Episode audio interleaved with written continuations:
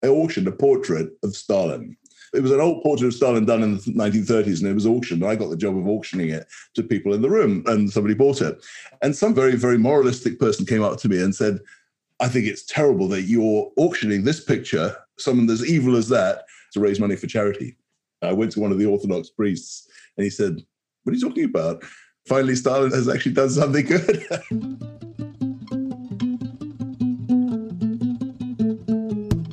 Hello, Book Society. Welcome to the podcast. I'm here with Julian Gallant, a classical conductor, a former candidate for U K Parliament, possibly a future candidate for U K Parliament, a well-read, intelligent, and brilliant English person. And I'm here with him discussing probably the best book written in English, Middlemarch, written by a young lady by the name of Marianne Evans, better known to us as George Eliot. I was a little bit resistant to read this book. My mom has been recommending it forever. My mom, also Julian, who you don't know, is a little bit upset with you because she really wanted to do Middlemarch on the podcast, but you picked it first. So yeah, she's been trying to get me to read it forever, and I read it when you selected it, and it is true to form. It is one of the greatest books ever written. They say that it also reads you. You read different things into it when you read it at different ages. This is what we're going to talk about. Yes, absolutely. Yeah. Yeah. I actually yeah. realized, so I picked up this edition, which is an edition I've had for a long time, and I thought I hadn't read Middlemarch, but there are notes in my handwriting all the way through this edition. So you've obviously been through it. Apparently I did read it.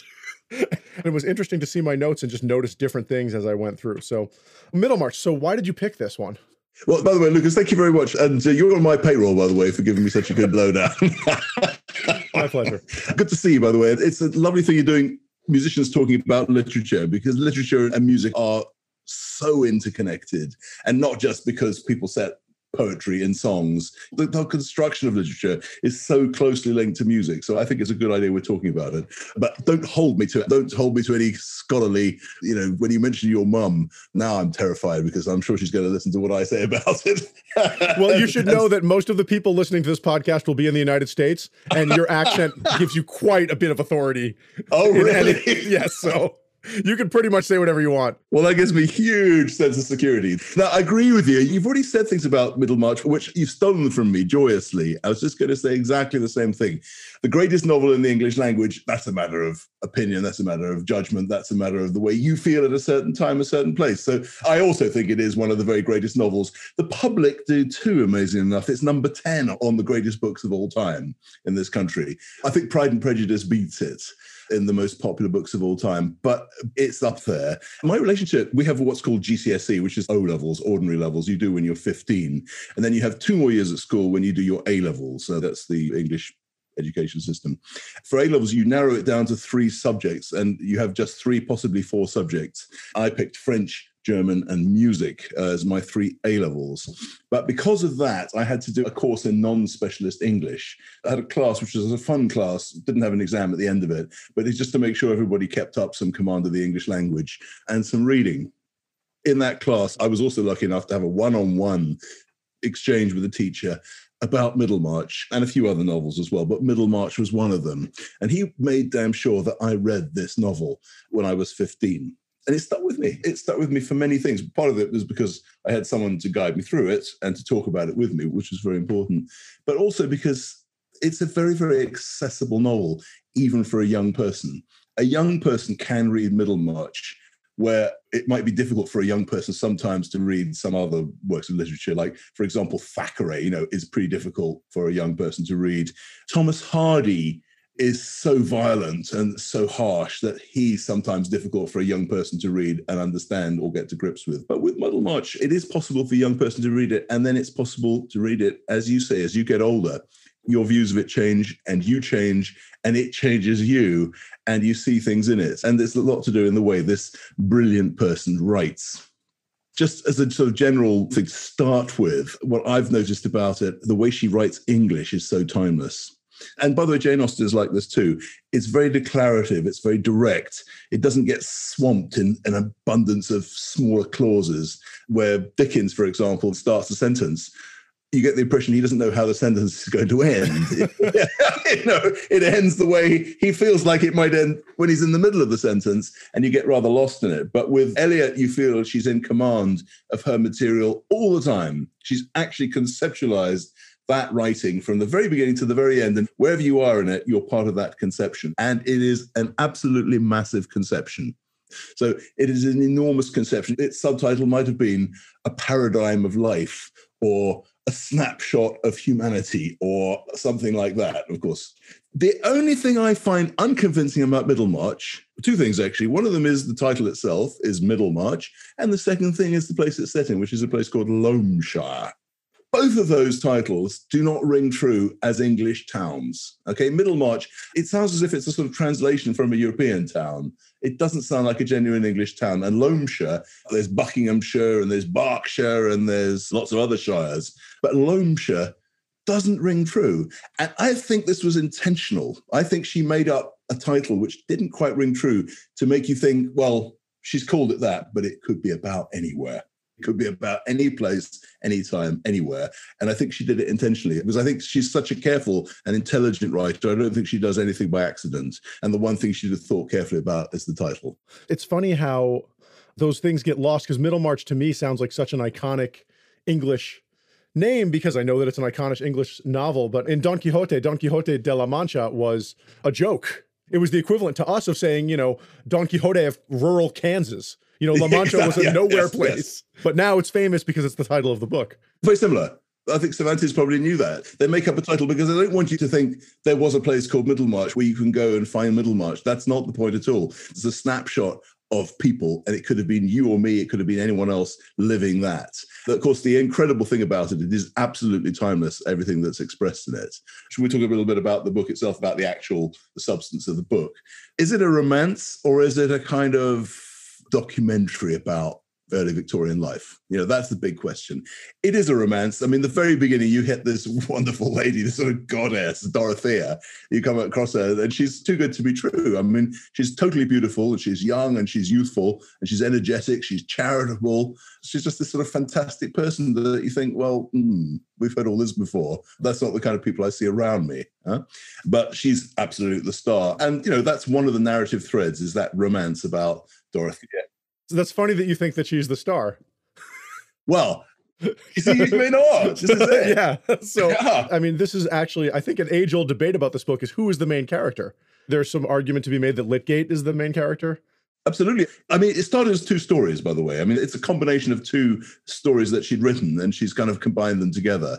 And intentionally, she creates this kind of parallel, and the characters meet, and everybody meets together, of course, but there's a kind of parallel going on, isn't there? So you've got Dorothea, you've got her marriage to Casaubon, who at forty-five, of course, is not old by our standards, but he's presented as an older man who dies, and then she marries Will. And that's one sort of narrative. And you kind of know at the beginning that Dorothea is going to find her way into a wonderful marriage for all time. You kind of know that's going to happen at the beginning.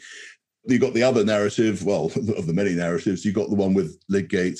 He's sort of landing in this provincial town with his big ideas, and then his relationship with the townspeople, his financial problems, his marriage, his very bad marriage. And at the end of the book, his future and demise, which is all kind of sad. And you kind of know at the beginning of the book that things are not going to end very well for Lydgate. I've always thought that. So what struck me in this reading was the ambition of all the young characters. All the old characters, when we meet them and they're, you know, adults, they're all kind of just living their lives and they're content in their place. But the young characters really want to make an impact and really want to do things. And none of them really end up doing it. Nobody really reaches their ambitions in this book. There's all this ambition and there's all this, I, that's the word I was looking for. There's all this idealism, and it just gets beaten out of these characters by life, which is tragic to me. So I don't know if you've written a book or are working on a book, but Mister Casaubon is quite a horrifying specter to anyone who's ever absolutely embarked on any large project. Oh, Lydgate's a horrifying specter as well, by the way. Yeah. I think about this all the time because I'm writing a book about art and technology, and that's so vague that sometimes I think like, oh, maybe I'm writing The Key to All Mythologies, which is, for the listeners, the book that Casaubon was trying to write but never finished, and was also painfully unaware that much more detailed work had been done on it in languages that he did not read. but he intentionally didn't read them. There's a parallel to this I once saw. You know the composer Pierre Boulez, who died age ninety last year, a famous contemporary composer. And I remember seeing an interview with him when he was very old, and he said, you know, I'm rewriting this piece. He said, I hope I do not finish it. And I thought, how strange that is. But I sort of understand. Casaubon doesn't actually want to finish his work. He just wants to be sort of immersed in it, embroiled in it. The kind of person who wants to finish his work is Caleb Garth. That's the kind of very practical, solid person who says, I've got to finish that bit of work, and he finishes that bit of work. They stand against each other. He's essentially a property manager. Yeah, he's a property manager, but very, very well-trained and a huge character and a very genuine heart as well. One of the people in the book that I would probably want to meet in person and Absolutely. Whose company I would enjoy. You can believe he exists, actually. He does exist. You can believe that person, the kind of person exists. We know people like that very much. Yeah. Caleb Garth's part of another narrative, of course, isn't he? The sort of down-to-earth romance with Fred and Mary. And finally, you know, Fred is this kind of useless individual, doesn't really know what he's doing and doesn't really have anything to do in life and very lazy and doesn't really apply himself to anything, but he eventually kind of improves enough to marry Mary and, and makes a life for himself, and quite a prosperous one at that. That's the sort of slightly hopeful thing. And so she's more optimistic about the more ordinary characters in the book than she is about the kind of heroes and heroines in the book. Yeah, that really does fly in the face of the style of the time. When this was released, it was released in eight installments, serialized in a magazine. It was the most popular thing in the day. And a common question at dinner parties was, have you read the latest book? Meaning Middlemarch. And one of the things that I found so interesting about it, and this is, I can't tell if this is high literary criticism or extremely lowbrow, but I've not been able to shake this idea that it reminds me of the television show The Office. Oh, yeah, absolutely. Yes, yes, yes. I know that's like a silly comedy, but the U S version, people have not stopped watching. I mean, Netflix viewership and stock went down by a measurable percentage when The Office dropped off their platform in January. Did people watch Suits in America the same way or not? I don't think so. I think The Office has reached sort of this mythical proportion. I mean, I've watched it over and over and over again as well. And it's because you sort of get this window into people that you might know, and also some people that are a little bit ridiculous and fictionalized, but you think might exist, but you've never met them, you know? And it's something akin to getting to see into the window of the soul of a friend, you know, that you wouldn't necessarily get to know. And this had that feeling to it, you know? Serialization was a very important part of it. I mean, all novels were serialized in the nineteenth century. It was the way you actually maintained readership and kept your sales up. You're selling print. I mean, these are the days you were selling copy, and you wanted people to keep up the intensity and not just buy the book, read half of it, chuck it away. You need that customership, so you can go on all the time. So that's how it was serialized. It would have been hot property at the time. Dickens books were all serialized as well, by the way. But the difference between Dickens didn't know what's going to happen in the third episode and the fourth episode. He made it up as he went along. But with George Eliot, you feel there's a kind of force of gravity that's propelling everything forwards because she's actually conceptualized it in advance. It's interesting because I think that that's one of the things that makes Dickens interesting, is that I feel that when I read Dickens that, like, oh, none of us really know where this is going. He's going to sort it out. But there's nothing more annoying to me than reading fantastical things that don't pay themselves off.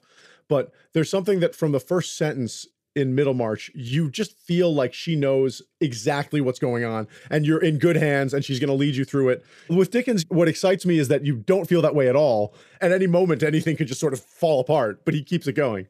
That's a different style, isn't it? And Dickens is an absolute genius. The action in Dickens and the spark and the drama in Dickens. I mean, for the Pickwick Papers, when you go from this sort of happy-go-lucky band of people, you know, traveling around the countryside, and suddenly you descend into total morass of dark horror and violence. You know, that happens in Middlemarch only in one instance, as far as I can see, when Bulstrode says, you know, there's alcohol in the cupboard, and Raffles is given the alcohol and dies. So effectively, he murders this character who's going to betray his past, you know. And that is a bit of Dickensian horror, a bit of real horrid human beings. By and large, that's not so much in the book. Yeah, I feel like Bulstrode is a survivor of a Dickens novel who moved to Middlemarch after he destroyed some Dickensian's character's life. Yeah, something like that. Yes, yes, that's very good, excellent. That's, that's a great way of putting it. He survived the Dickens novel and ends up in the sleepy provincial town.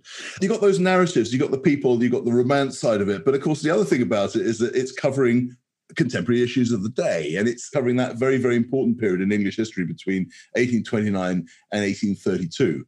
I mean, I'm sure everybody knows what happened in eighteen thirty-two, but it was the first Reform Act. Please do explain it.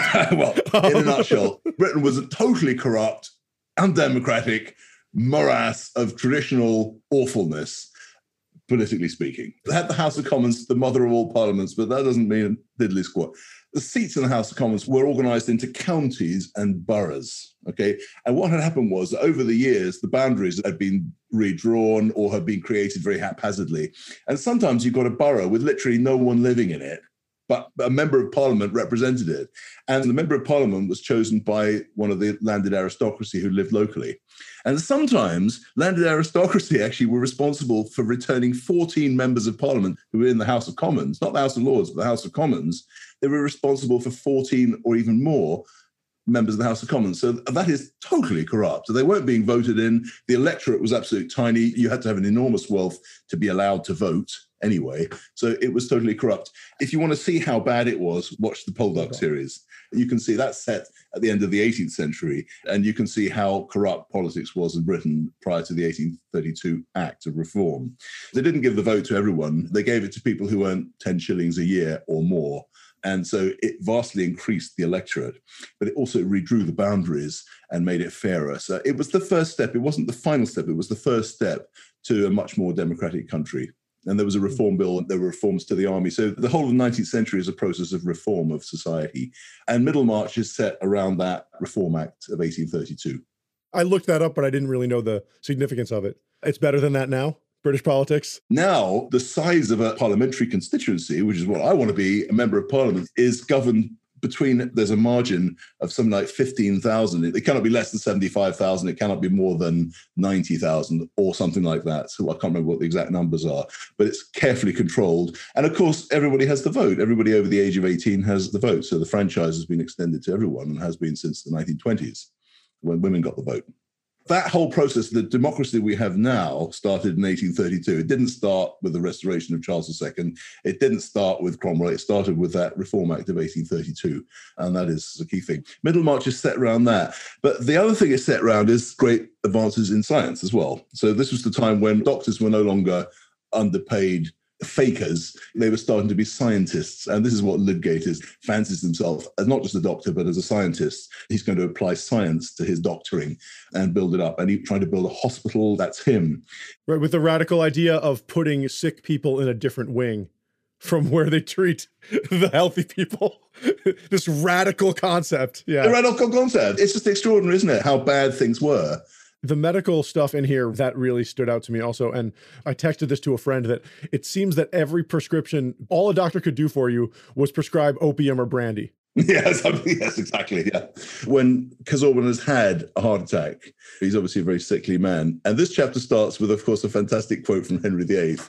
All the chapters start with an incredible quotation. The quotation is, "How much, methinks, I could despise this man were I not bound in charity against it." This is an incredible quotation she does. And the chapter starts, "One of the professional calls made by Lydgate soon after his return from his wedding journey was to Lowick Manor in consequence of a letter which had requested him to fix a time for his visits." There's a very, very, very technical and very modern relationship between Casaubon and Lydgate, where Lydgate gives him an absolute diagnosis, which is about a fatty degeneration of the heart, and he gives it to him, and he doesn't talk about anything fanciful, any kind of humours and so on. He talks about a very scientific, anatomical analysis of what's wrong with him. Yeah, that's interesting, because that didn't stand out to me, because that's just what we expect from doctors. But you're right that that was generational at his time. That was the difference between him and a doctor who was twenty or thirty years older than him, even, as we learned from meeting the other older doctors. But that brings up an interesting aspect of this book, which is that it is so incredibly quotable. And it's one of those books where you'll read a passage and just have to take a breath. There's a million examples of it. I'm just going to read one from the end of chapter six. I feel like it's always the last paragraph of a chapter. It's just makes you want to read the next thing, but it says, "We mortals, men and women, devour many a disappointment between breakfast and dinner time, keep back the tears and look a little pale about the lips, and in answer to inquiries say, oh, nothing. Pride helps us. Pride is not a bad thing when it only urges us to hide our own hurts, not the hurt of others." I mean, it's just one of the things that she does, that this is the hallmark. And I've talked about this on the podcast before with different books, but the use of the second person is a really bold move for a writer, because it puts the reader on the defensive. Anytime someone says us or someone says you, the first thought of the reader is, well, not me. She has the chops to do it. Proust has the chops to do it, but very few writers do. It's breaking the fourth wall, actually, isn't it? She dares to do it. Suddenly she talks about the first person as well sometimes. There's one I'm saving up, actually, for the end, which is my favourite of all quotation of all. But sometimes she says, I, referring to I, the narrator, and suddenly she speaks about herself in the first person. So you're right. So she addresses the reader, and she also talks about herself, and she uses that very, very carefully, rather than just being a kind of an innocent bystander all the time, which is how she is most of the time. Yeah, the person and the point of view of the book changes. It's interesting because it's so modern. And if there was any point to this particular episode of the podcast for me, it's get people to read Middlemarch. It is not boring. It is fascinating. And if you're a writer, you're not complete until you've read this book, if you write in English. Sometimes people have got fear. They can be very off-putting, some nineteenth century novels, because in the twentieth century, we, we moved to much shorter sentence construction. Graham Greene, for example, a much shorter sentence and much more declarative sentence construction. But she's easy to read, Eliot, but she demands your attention. I mean, you can't skim it. Right. If you skim it, you just swim off into nothingness. And sometimes you have to reread it. And sometimes it's a bit like a microscope. You read it, you think, what does she mean by that? You read it again. You feel you're digging down into the meaning of what she's actually talking about. And some things are actually just not like that as well. There's another side of the book, which is more kind of like a history book. This actually, for me, is one of the most important things. It's the way that society is changing from most people living in abject poverty with paternalistic people like Sir James, who builds them cottages. And it's progressing, and people are actually gathering education, and they're gathering prosperity as well. That's quite an important part of it. And it's also about there are people here who've got enough. And because they've got enough, they're the people who feel that they really want to do things to help other people. And Dorothea is the absolute sort of prime example of that. And Lydgate's the prime example of that. They've had prosperous and educated backgrounds. They've had advantages in life, and they want to share it.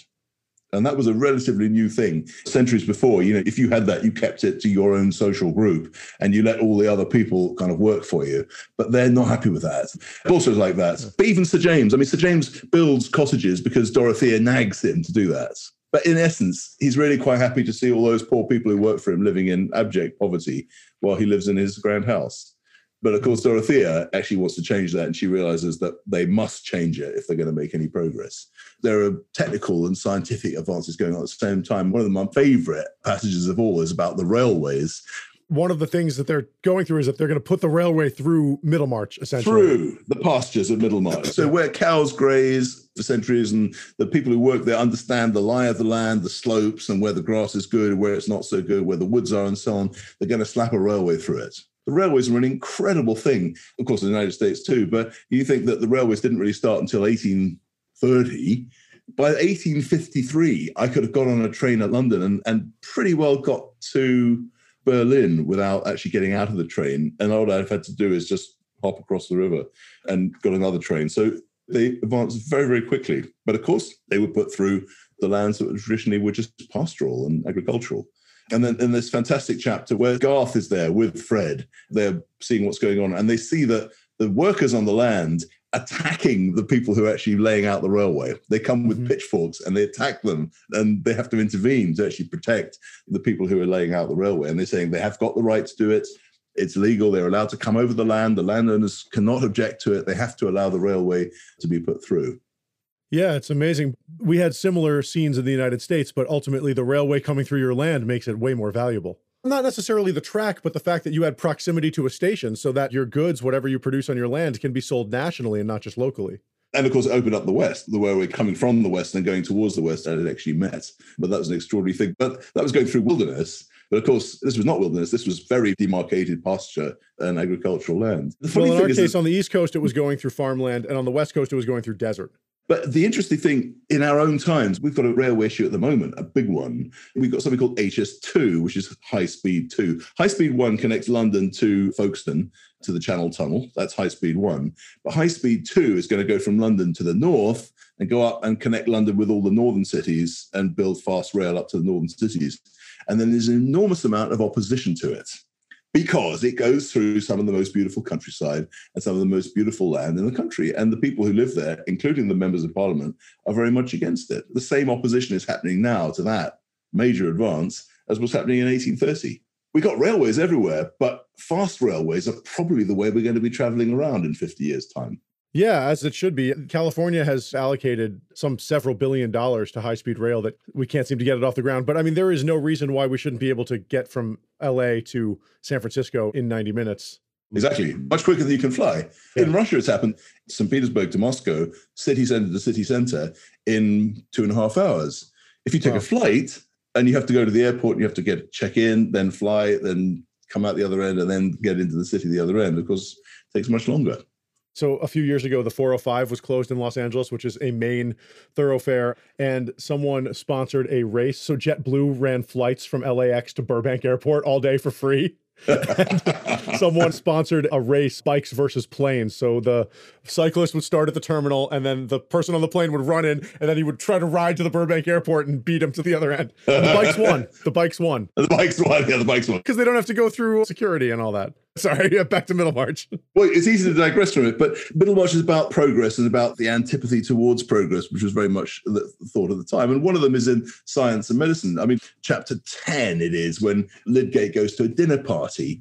And fairly early on in the book, he's coming with all his modern ideas about science and about progress and so on. And suddenly he's coming up against the people there who are absolutely not interested in it and totally suspicious of science and medicine and what could be done. It's a theme that goes through the book as a kind of documentary, if you like, of life as it was and what was going on in those days. I think about this a lot, that one of the things that we're seeing in Middlemarch is our backwards ancestors, right? And even Lydgate is a backwards ancestor today, but he was the modern person who was talking to his backwards ancestors back then.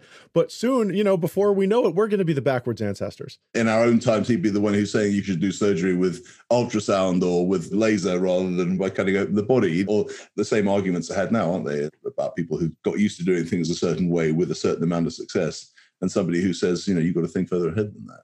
That's the thing about Middlemarch, is that it is really timeless. There's really nothing in this book that didn't speak to me. Nothing seems arcane or archaic. The thing about doctors prescribing brandy seemed a little archaic to me. But other than that, what the characters are going through, what the people are feeling, and the problems that they have are exactly the same as the problems that we have today. And nowhere more than in the really big topic of the book, which is the theme of marriage and the theme of the union between men and women, and the central thing of Dorothea, who is this absolute idealist and educated and so on. And Casaubon appears in her life and she's just bowled over by Casaubon. She thinks that how could any human being be greater than that? And of course, she marries him and it starts to disintegrate. As it turns out, he's impotent in every respect, intellectually so too. His key to all mythology is in the fact he doesn't want to finish it and he doesn't want to research it properly. Means that he's actually intellectually impotent. He doesn't have the acuity and he doesn't have the energy in his brain to actually find out things or to challenge himself. He just wants to sort of be immersed in this very, very old-fashioned way. And she tries to help him out of that. She tries to help him put his notes together and try to make some progress, but he's really against it. And of course, he dies before he can actually sort that out. But what does he do before he dies? He makes his codicil in the will. So that if she then subsequently marries Will, then she's going to lose her estate. She's going to be disinherited.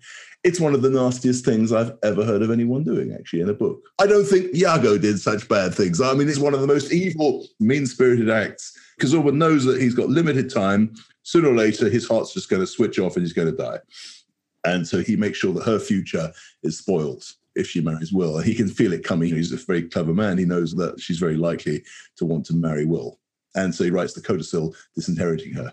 What a horrible thing to do. And for people who haven't read Middlemarch, basically Dorothea is one of the main characters, marries Casaubon, and he's old and he dies.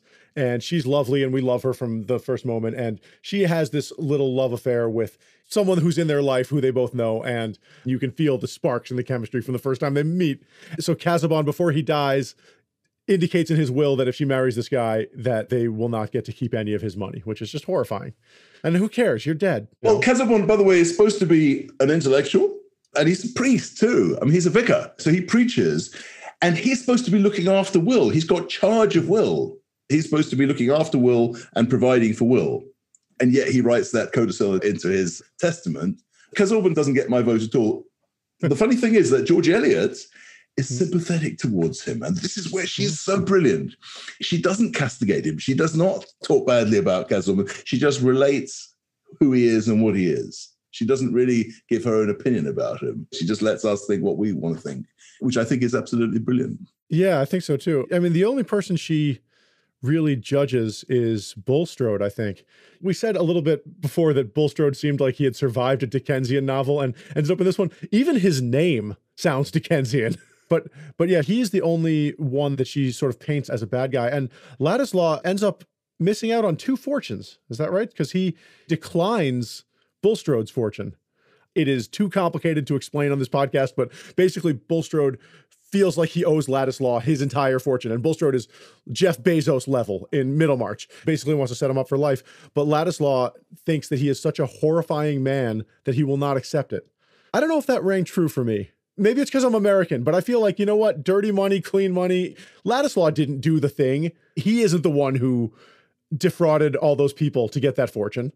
It brings me back to, this is way off track. I'm going to tell this story anyway. I remember once I auctioned at a big dinner, fundraising dinner, I auctioned a portrait of Stalin. It was an old portrait of Stalin done in the nineteen thirties, and it was auctioned. I got the job of auctioning it to people in the room, and somebody bought it. And some very, very moralistic person came up to me and said, I think it's terrible that you're auctioning this picture, someone as evil as that, to raise money for charity.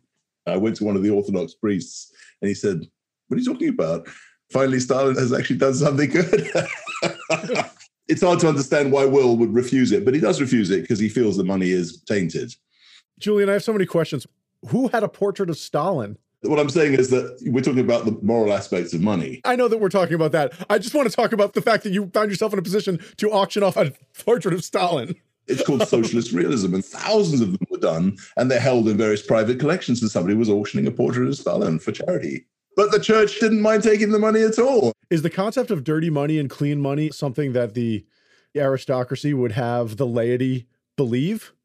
I don't think that there are very many extremely wealthy people who would say no to money under any legal circumstance. If it was immoral, like this is money from a diamond mine, and if you take it, we're going to continue exploiting the people who live in this village. But I mean, as far as something like, hey, I would like to donate nine hundred million dollars to you, I think pretty much anyone's going to take it. Am I wrong? One of our not-for-profit companies had a grant from the Russian government. And eventually one of the banks said, sorry, we can't take this money because somebody in that bank is on a sanction list. And therefore, you know, we can't handle that money. So it's a little bit like that. So I just realized that I'm wrong. And if what I was saying was true, Julian, you and I would never have met. Because when I really? Yes. So Julian and I know each other because he was the conductor of the Unfinished Symphony when I premiered it in London. And he was the first conductor of the new piece and conducted the premiere and conducted the upcoming album. But the reason that Julian was the conductor was because Huawei had tried to hire the London Symphony Orchestra, and they said yes. And then they found out that Huawei was involved, and they said, no, thank you. And then they tried to hire the London Chamber Orchestra, and they said yes. And they found out that Huawei was involved, and Huawei was willing to pay whatever. And they said, no, thank you.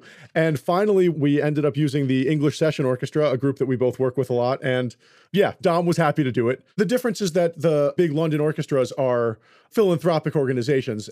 They take money from donors. The English Session Orchestra is just an orchestra that you can hire out. And the musicians, I don't think, had any issue. We don't really think about the politics when we're doing these types of things. So I was happy to write a symphony, and I'm sure you were happy to conduct one. But yeah, it's interesting that you're right that at the highest level, these things do need to be considered a little bit differently, depending on the circumstances.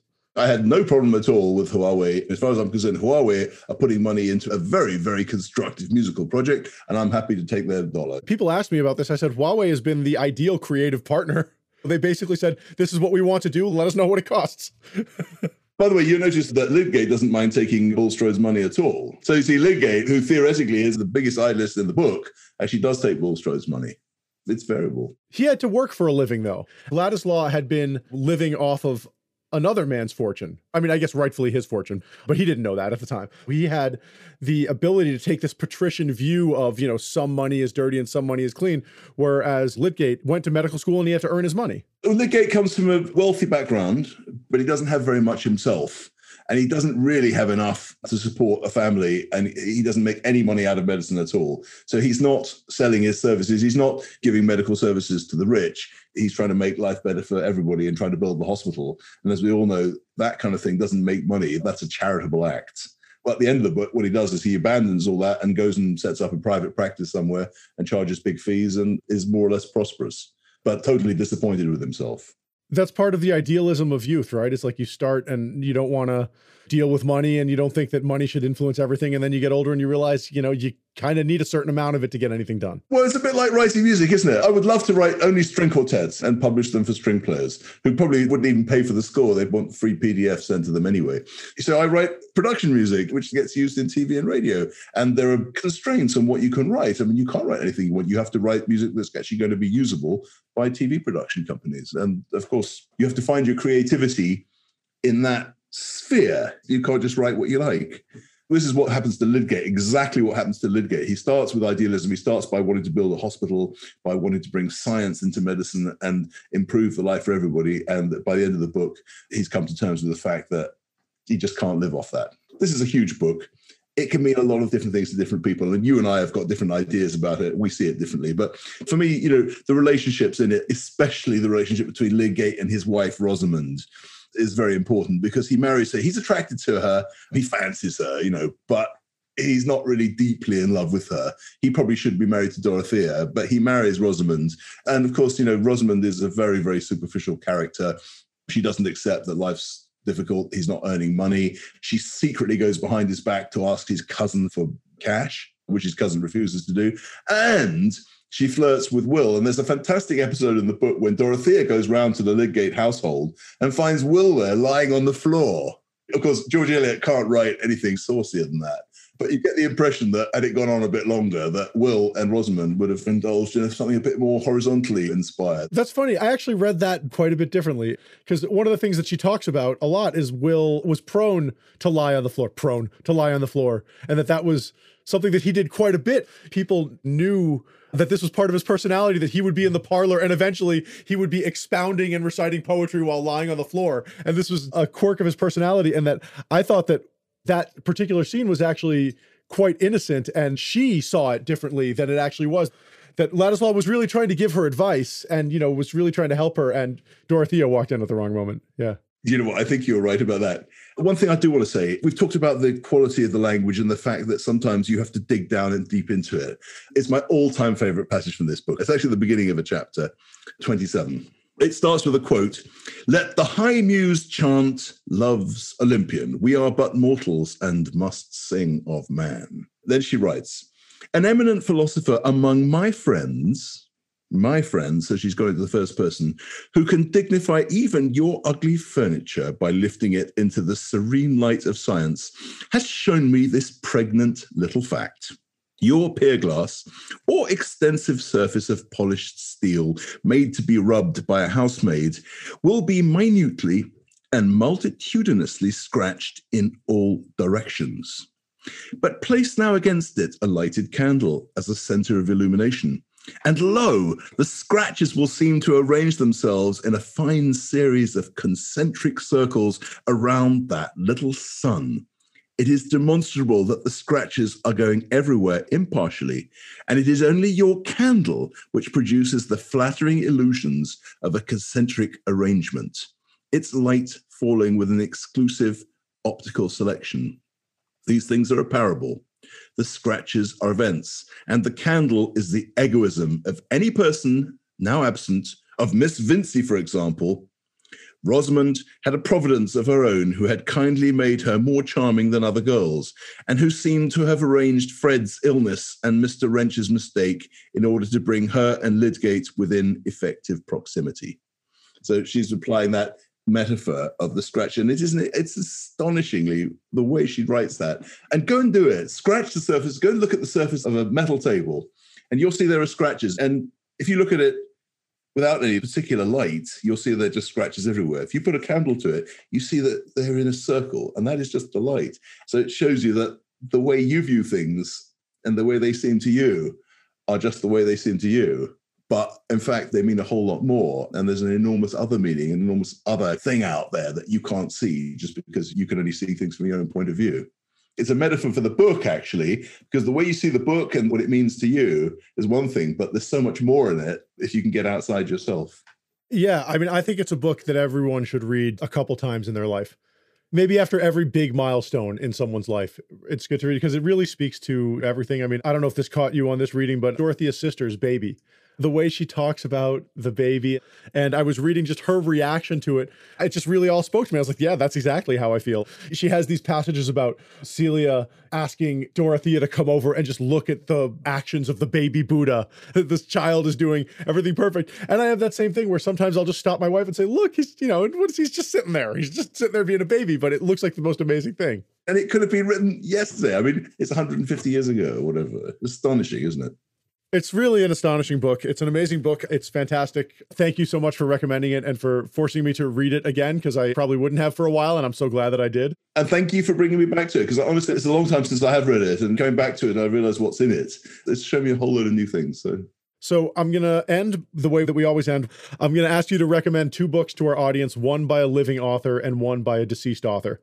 By a living author, I recommend Hilary Mantel's Bring Up the Bodies, the second volume of her study of Thomas Cromwell. I mean, the first one's wonderful, but the second volume is absolutely fantastic, and I recommend that. The third one's out, by the way, as well. I haven't read it, but the second one is absolutely miraculous. It's written in the present tense. You've got to get used to that. After a page, you get used to being written in the present tense, and then you follow it. It's fine, no problem at all. But I warmly recommend that and the first volume. Let's say both, but particularly the second volume I'd recommend. So the first one is called Wolf Hall. Second one is called Bring Up the Dead Bodies. So I'd recommend that.